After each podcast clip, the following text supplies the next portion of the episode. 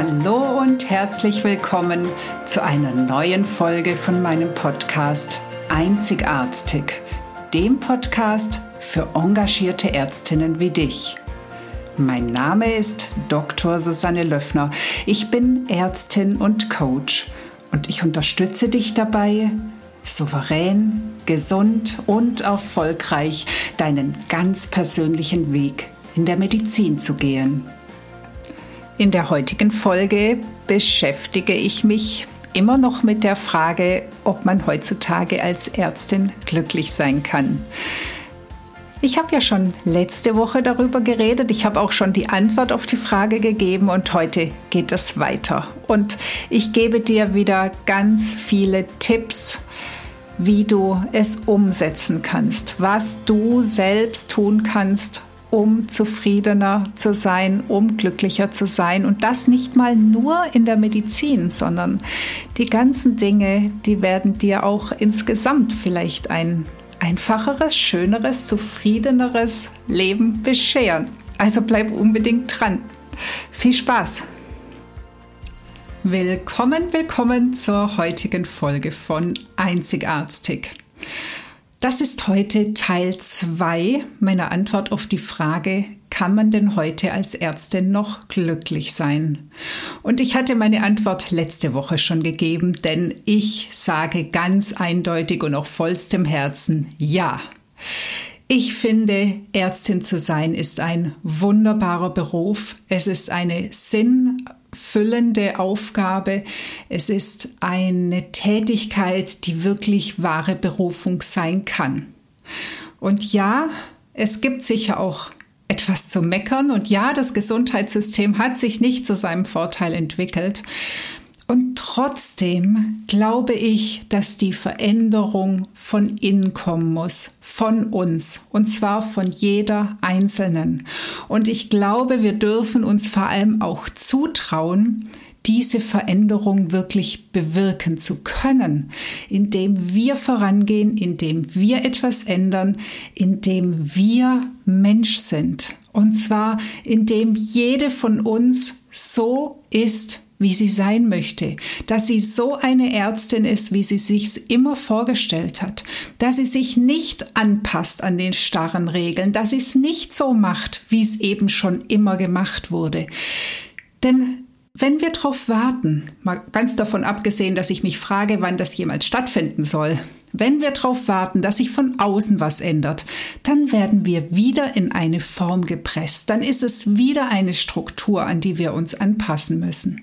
Also warum schaffen wir uns nicht diesen Beruf selbst, indem wir ihn so leben, wie er zu uns passt? Wir sind alles Individuen. Jede von uns ist anders. Jede hat ihre eigenen Stärken und Fähigkeiten. Und genau danach müssen wir streben, dass wir genau das einsetzen können. Dass wir wirklich so arbeiten, wie es für uns passt. Und ja, das ist nicht immer einfach. Und es wird uns nicht der rote Teppich ausgerollt und wir können einfach nur darüber schreiten und alle klatschen uns zu. Wir müssen daran arbeiten. Wir dürfen daran arbeiten. Und zwar wirklich für uns selbst und letztendlich auch für ein Gesundheitssystem, das dann wieder den Unterschied macht.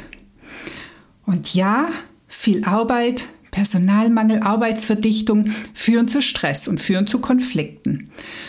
Aber letztlich glaube ich, dass man die meiste Zeit abends nicht deshalb erschöpft ist, weil es viel zu tun gab, sondern weil es dazwischen eben immer wieder diese Konflikte gibt, die schlechte Stimmung, dass sich gegenseitig hochputschen, ähm, das gemeinsame Meckern, dann die Unzufriedenheit der Kollegen, die Unzufriedenheit der Patienten. Wie wäre es denn, wenn wir da mit positivem Beispiel vorangehen, wenn wir unser Strahlen wiederfinden, wenn wir einfach auch mal das Positive sehen, dankbar sind für das, was wir haben, dankbar, dass wir in einem hochentwickelten Land mit einem unglaublich guten Gesundheitssystem arbeiten können, dass wir so viele Möglichkeiten haben. Also warum immer nur auf das Negative gucken? Also ich glaube, wenn wir erkennen, dass wir abends erschöpft sind durch die ganzen Emotionen, denen wir am Tag ausgesetzt sind, dann haben wir eine Möglichkeit daran was zu ändern. Dann müssen wir nicht nur hilflos zusehen, was mit uns passiert, sondern dann haben wir selber in der Hand. Und dann können wir selber auch Vorbild werden für eine neue Generation. Wir können die Vorbilder schaffen, indem wir selber sind, die wir nie hatten. Wir haben es in der Hand. Und selbst wenn es nur ein ganz kleines Früchtchen ist, das wird sich ausbreiten wie ein Dominostein. Ein Fünkchen, das wirklich das Feuer entfacht. So, jetzt habe ich schon mal zur Einleitung meine Worte gesprochen. Und letztes Mal hatte ich dir bereits drei Tipps gegeben, wie ich glaube, dass du besser klarkommst in deinem Beruf, dass du dich besser fühlst, völlig unabhängig vom Außen. Und jetzt geht's weiter mit Tipp 4. Setze dich mit deinen Überzeugungen und deinen Glaubenssätzen auseinander. Wir hatten es letztes Mal schon vom Thema kann ich krank sein? Darf ich zu Hause bleiben, wenn ich krank bin? Oder ist das egoistisch? Und so stellt sich auch die Frage, bin ich egoistisch, wenn ich mich erst um mich kümmere? Wie fühlt sich der Satz für dich an? Ist der stimmig? Ist das das, was du glaubst und was du denkst? Denn dann hast du tatsächlich auch schon einen Grund, warum du beispielsweise nicht Nein sagen kannst. Ein Glaubenssatz ist ein Satz. Also erstmal ist es einfach nur ein Satz. Aber einen Glaubenssatz hast du irgendwann in deiner Kindheit oder deiner Jugend gelernt. Und es ist eben nicht nur ein Satz, sondern er ist mit damals mit einer Emotion verknüpft worden. Und zwar mit einer eher unangenehmen. Also sobald du etwas tust, was diesem Satz widerspricht, denn der ist fest in deinem Gehirn verankert und er lenkt dich. Sobald du etwas tust, was diesem Satz widerspricht, hast du ein unangenehmes Gefühl, fühlst dich unwohl. Und wenn wir uns unwohl fühlen in einer Situation, dann versuchen wir sie zu vermeiden. Also, es ist trotzdem nur ein Satz. Und davon hast du Hunderte. Es gibt Glaubenssätze, die dir förderlich sind, die dir dienen und es gibt welche, die dir inzwischen im Weg stehen. Und dieser Satz beispielsweise steht dir im Weg, wenn du gesund und resilient sein möchtest. Also dieser Satz, ich bin egoistisch, wenn ich mich erstmal um mich kümmere. Denn solange du diesen Satz so verankert hast und solange du ein schlechtes Gefühl kriegst, wenn du es anders machst, wirst du immer über deine Grenzen gehen. Und es gibt natürlich noch viele andere. Andere Sätze sind zum Beispiel, ich muss es alleine schaffen. Ich muss gut sein, damit ich Anerkennung bekomme. Ich darf keine Fehler machen. Ich muss es perfekt machen. Oder nur Schwächlinge sind krank. Und hast du bei diesen Sätzen etwas gespürt? Bist du bei irgendeinem Satz in Resonanz gegangen? Denkst du, ah ja, stimmt, so denke ich tatsächlich? Wenn du feststellst, dass du Sätze hast, die dich immer dazu bringen, etwas zu tun, wovon du vielleicht nicht mehr profitierst, dann solltest du diese Sätze hinterfragen. Und hinterfragen, ob sie wirklich stimmen, ob sie immer stimmen, ob sie überall und für jeden gelten. Denn es kann durchaus sein, dass du diese Sätze von deinen Eltern hast, weil sie sehr überzeugt davon waren. Das heißt aber nicht, dass es allgemeingültig ist, nur weil deine Eltern es so gesehen haben. Es kann auch sein, dass der Satz für dich als Kind durchaus mal sinnvoll war. In der Schule kann es Sinn machen, etwas zu leisten, um eine gute Note zu bekommen, um danach vielleicht einen guten Schulabschluss zu machen. Das bedeutet aber nicht, dass du dein Leben lang immer nur leisten musst. Manche Sätze dürfen einfach auf einen Prüfstand gestellt werden. Aber weiter geht's zu Tipp 5. Was sind deine Werte? Hast du schon mal über deine Werte nachgedacht? Hast du schon mal eine Wertehierarchie gemacht? Meine höchsten Werte zum Beispiel sind Respekt, Freude bzw. Leidenschaft, Empathie, Selbst, Fürsorge und Fürsorge und Ehrlichkeit. Und danach richte ich mein Tun aus. Und auch hier ist es wieder so. Werden meine Werte verletzt, fühle ich mich nicht wohl. Also ein Arbeitsplatz, bei dem diese Werte keine Rolle spielen oder regelhaft verletzt werden, ist für mich schwierig auszuhalten. Das setzt mich unter Dauerstress, weil ich mich ständig bewusst und unbewusst ärgere. Andere Menschen, vielleicht auch du, haben möglicherweise ganz andere Werte. Dem einen ist vielleicht Freiheit viel wichtiger, dem anderen Geld. Und du wirst mich mit einer finanziellen Prämie viel weniger locken als mit einem guten, stimmigen Betriebsklima. Das kann aber bei dir ganz, ganz anders sein. Wenn du deine Werte herausfinden möchtest, suche dir doch im Internet mal eine Wertetabelle streiche erstmal alle Werte durch, die nicht passen. Das geht meistens recht schnell. Und unter den verbleibenden suchst du erstmal die 20 wichtigsten raus, also die 20, die sich für dich stimmig anfühlen. Und aus diesen 20 machst du dann die 10 wichtigsten und daraus 5. Und dann kannst du mal vergleichen.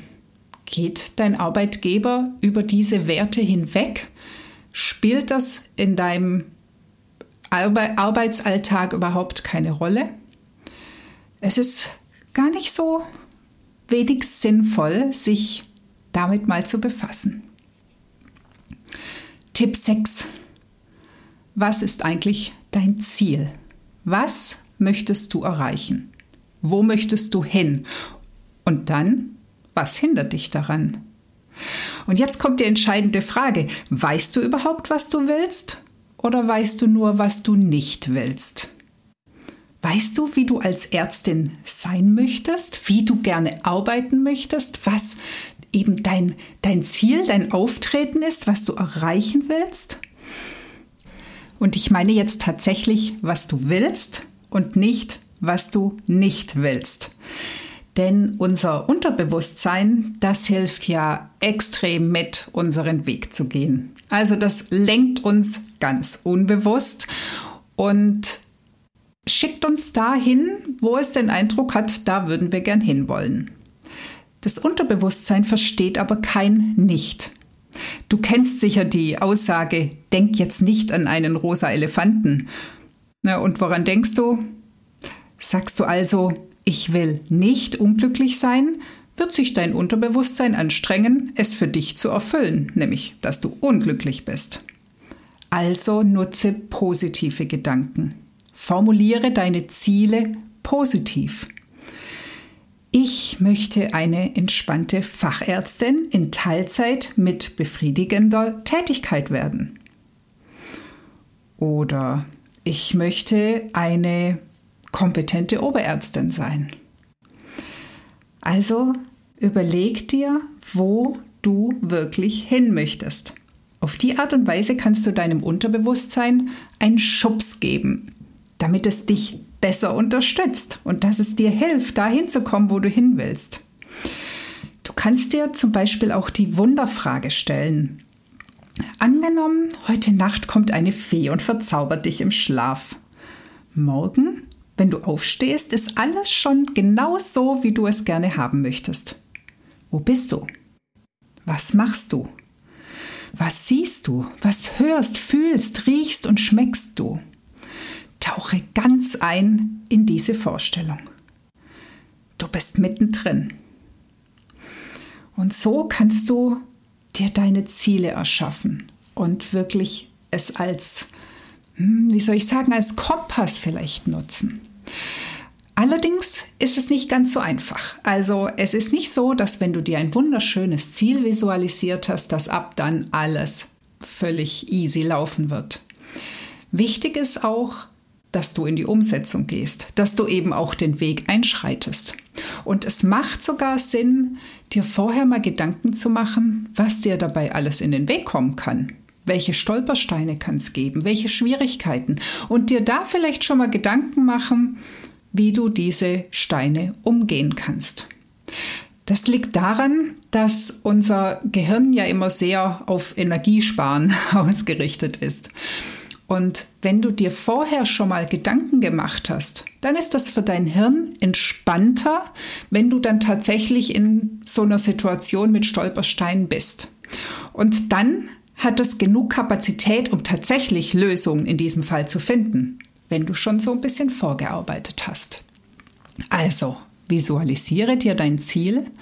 Also, nein, schaffe dir erstmal oder suche dir erstmal dein Ziel Formuliere es positiv, visualisiere es und überleg dir vorher schon mal, wie könnte ich da hinkommen und welche kleinen Umwege muss ich vielleicht gehen. Und dann geh auf jeden Fall los. Tipp 7. Hm, vielleicht bringt dich Tipp 7 wieder von deinem Traum ein wenig ab.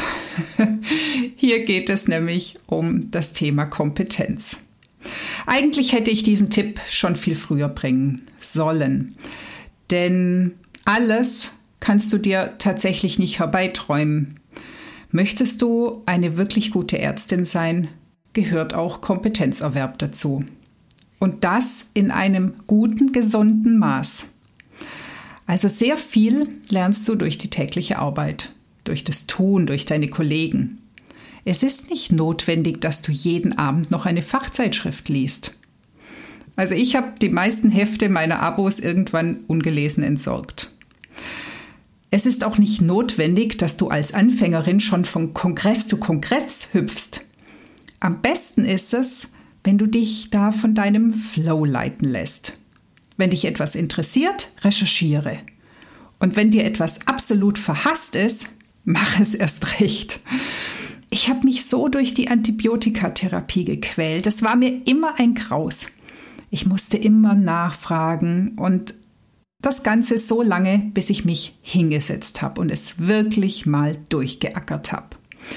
Und danach war ich sowas von stolz, wenn ich gefragt wurde, was das Passende ist. Wichtig ist, dass du nicht stehen bleibst mit deinem Wissen. Die Medizin ändert sich rasend schnell.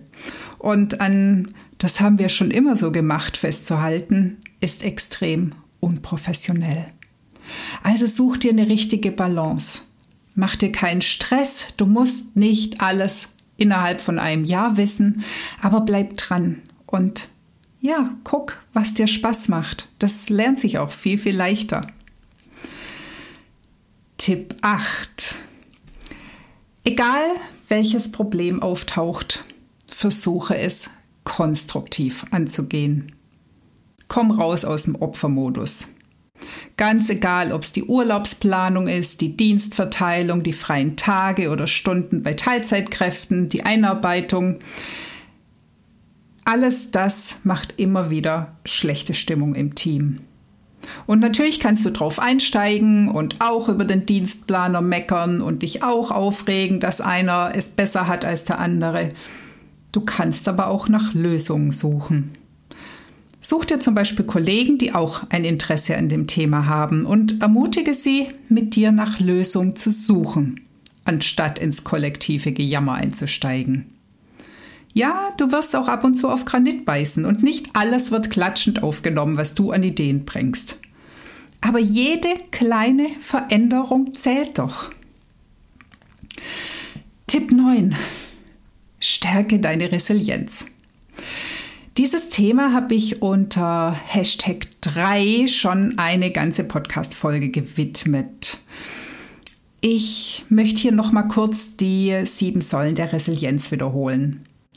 Teilweise decken sie sich ähm, auch schon mit den Tipps, die du jetzt hier schon von mir gehört hast. Aber trotzdem noch mal kurz. Erstens, sei optimistisch. Zweitens, Akzeptiere, was sich nicht ändern lässt. Kämpfe nicht dagegen an, sondern lass manche Dinge einfach auch mal so stehen, wie sie sind. Drittens, verlass die Opferrolle. Das hatten wir schon. Viertens, Übernimm die Verantwortung für dich selbst. Kein Arbeitgeber hat die Verpflichtung, dich glücklich zu machen. Schön, wenn er es trotzdem tut. Aber die Verantwortung für dein Glück trägst immer du selbst. Auch wenn dich dieses Thema jetzt vielleicht antriggert und auch wenn du jetzt vielleicht denkst, so ein Scheiß sehe ich nicht so. Doch, ist so. So, wo waren wir? Fünf. Agiere lösungsorientiert. Also, wie ich schon gesagt habe, sei konstruktiv, anstatt auf dem Problem herumzureiten. Nicht, das geht nicht, sondern wie kann es gehen? Sechstens, schmiede Zukunftspläne. Ja, darüber habe ich schon bei Tipp 6 geredet. Es geht um deine Ziele. Und siebtens, nutze Beziehungen bzw. soziale Kontakte. Wir alle brauchen neben dem ganzen fachlichen Denken auch den ganz persönlichen Austausch. Entweder mit Kollegen oder noch viel besser mit den Freunden, mit unserem Partner in unserer Freizeit. Das waren die Säulen der Resilienz. Jetzt kommt Tipp 10. Stärke deine Kommunikation. Das ist auch ein riesiges, ganz eigenes Thema, aber so wichtig und wertvoll. In der Kommunikation kann unglaublich viel schieflaufen. Hier geht vieles wieder Hand in Hand. Zum Beispiel ist ein gesunder Umgang mit Emotionen wieder eine tolle Grundlage für eine gute Kommunikation. Aber auch das Verständnis für dein Gegenüber, eine prinzipiell wertschätzende Haltung und das Wissen um ein richtiges Feedback ist Gold wert. Auf das Thema Kommunikation werde ich sicher noch in dem ein oder anderen Beitrag oder in der ein oder anderen Podcast-Folge eingehen. Was das Verständnis des Gegenüber betrifft, kannst du dir schon mal meine allererste Folge Hashtag 1 von Wanderkarten und Wanderungen gerne anhören. Und Tipp 11. Denke immer an ein Geben und Nehmen, egal zu welchem Thema. Ja, ich habe vorhin davon geredet, dass Selbstfürsorge ein ganz großes Ding ist und dass wir viel mehr darauf achten dürfen, dass es uns gut geht, als Basis dafür, anderen zu helfen. Aber das kann natürlich auch überschießend wirken, dass man eben nur noch an sich denkt. Und das ist auch wieder fatal. Es kommt hier auf die Balance an. Also geben und nehmen. Egal zu welchem Thema. Am besten funktioniert Arbeit immer im Team. Wobei Team nicht toll ein anderer macht's bedeutet, sondern Team ist Zusammenarbeit. Also wenn dir jemand entgegenkommt, mit dir einen Dienst abnimmt, dir ähm, einen Urlaubstag gibt oder was auch immer, dann sei du auch entgegenkommend. Wenn dir jemand hilft, dann helfe auch du. Wenn dir jemand einen Dienst abnimmt, sei auch du mal bereit, Dienste abzunehmen. Immer nur zu geben ist auf Dauer ungesund. Immer nur zu nehmen macht das Klima kaputt. Nun Tipp 12. Manage deine Zeit. Manchmal überwältigen einen ja die Aufgaben und man weiß überhaupt nicht, wo man anfangen soll. Hier bietet sich zum Beispiel eine To-Do-List an. Schreib alles auf, was zu tun ist und vergebe Prioritäten. Was ist dringlich? Was hat Zeit? Was ist wichtig? Was eher unwichtig? Das Dringliche, Wichtige kommt zuerst. Das Unwichtige, das Zeit hat, zuletzt. Streiche die erledigten Dinge durch. Das macht gleich ein gutes Gefühl, wenn du siehst, wie viel du tatsächlich schon geschafft hast. Und wenn du irgendwas ganz besonders ungern machst, dann mach's möglichst schnell. Denn sonst vergeudest du unglaublich viel Energie dadurch, dass du immer wieder dran denkst, dass du das ja noch machen musst. Und was ich auch sehr wichtig finde oder sehr hilfreich ist, die Zwei-Minuten-Regel. Alles, was du innerhalb von zwei Minuten erledigen kannst, mach es sofort. Auch das spart unnötige Kopfarbeit durch sich daran erinnern müssen. Und für zwei Minuten lohnt es sich ja nicht mal, es auf die To-Do-List zu schreiben. Tipp 13. Reduziere deine Arbeitsfraktionierung. Hä? Was will sie? Wir verschwenden tagsüber, wir verschwenden tagsüber ungeheuer viel Zeit, weil wir ständig unterbrochen und gestört werden. Ganz banal die WhatsApp, nach der wir mal kurz schauen, aber natürlich auch die Anrufe von Pflege, Kollegen, auswärtige Anrufe, kurze Nachfragen und so weiter. Alles lässt sich nicht ändern, manche Sachen aber schon. Du kannst beispielsweise mit deiner Pflege einen Zeitkorridor ausmachen, in dem sie sich indem sie dich nur in Notfällen stören und du in Ruhe beispielsweise Briefe diktieren kannst. Auf deinem Handy kannst du Fokuszeiten einstellen oder es besser erst gar nicht während der Arbeitszeit an dir tragen. Und je strukturierter du selbst arbeitest, desto, desto besser kannst du dich selbst defraktionieren. Und natürlich gibt es zum Thema Zeitmanagement auch Kurse und es gibt sogar Apps, wobei ich gar nicht weiß, ob das wirklich notwendig ist. Ich glaube, wenn du dir so ein bisschen Struktur machst und dann tatsächlich auch die anderen dazu erziehst, sich daran zu halten, dann ist schon unheimlich viel Zeit gespart oder Zeit gewonnen. Tipp 14. Gib Kontrolle ab. Ja, das ist gar nicht so einfach.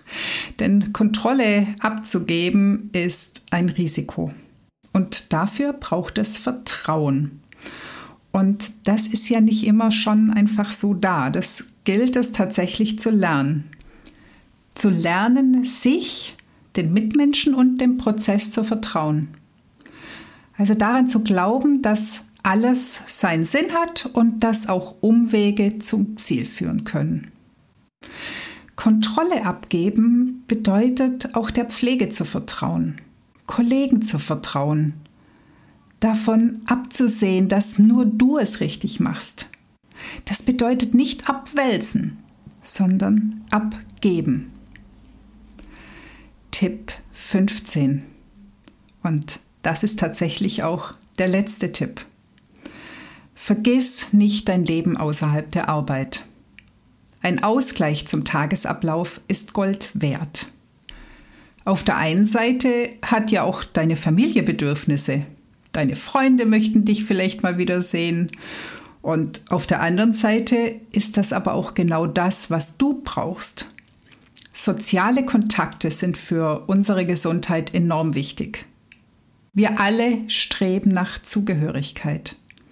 Das Fehlen von sozialen Kontakten ist ein größerer Risikofaktor für Krankheiten als Rauchen und Alkohol.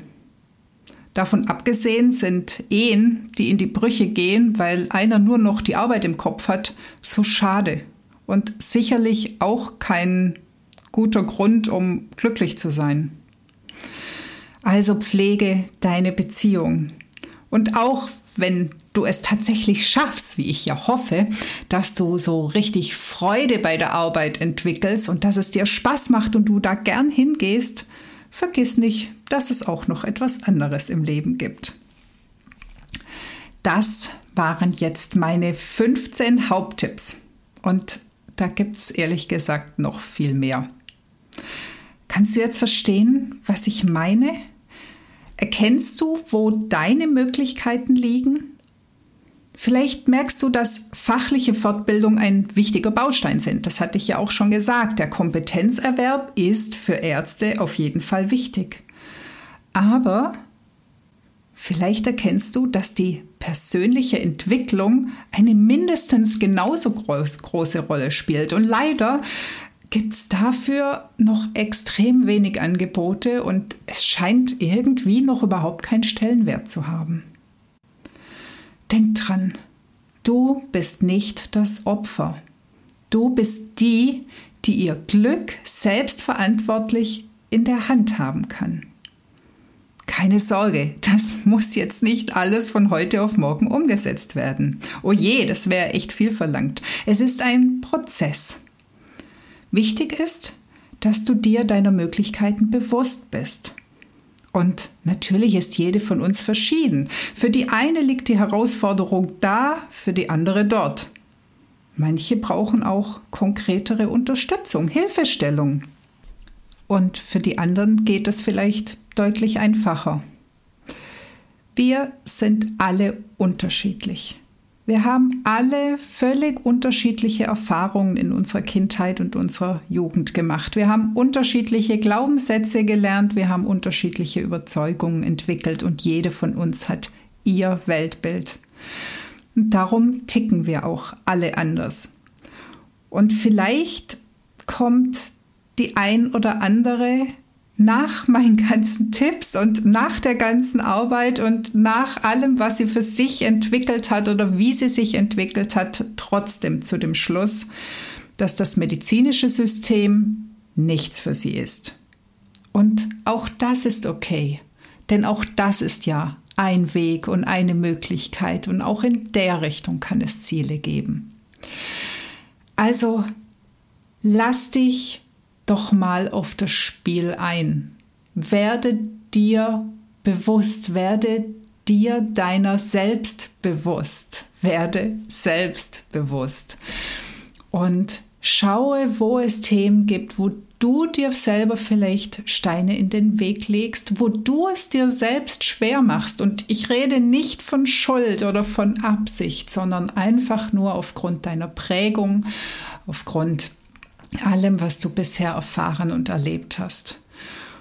Und wir alle haben die Möglichkeit, uns weiterzuentwickeln. Und zwar dazu, dass wir am Ende einfach wir sind. Dass wir Menschen sind, die ihre Stärken haben, ihre Schwächen, die Fehler machen dürfen, die dazulernen dürfen und die eine Rolle in dieser Welt spielen ganz egal welche. Und dazu möchte ich dich ermuntern und ermutigen. Und ich hoffe wirklich, dass ich dir so ein bisschen aufzeigen konnte, wie viele Möglichkeiten es gibt, selbst was zu tun, selbst was zu bewegen. Und damit wünsche ich dir eine wunderschöne Woche und wir hören uns hoffentlich nächste Woche wieder bei Einzigartig alles Liebe.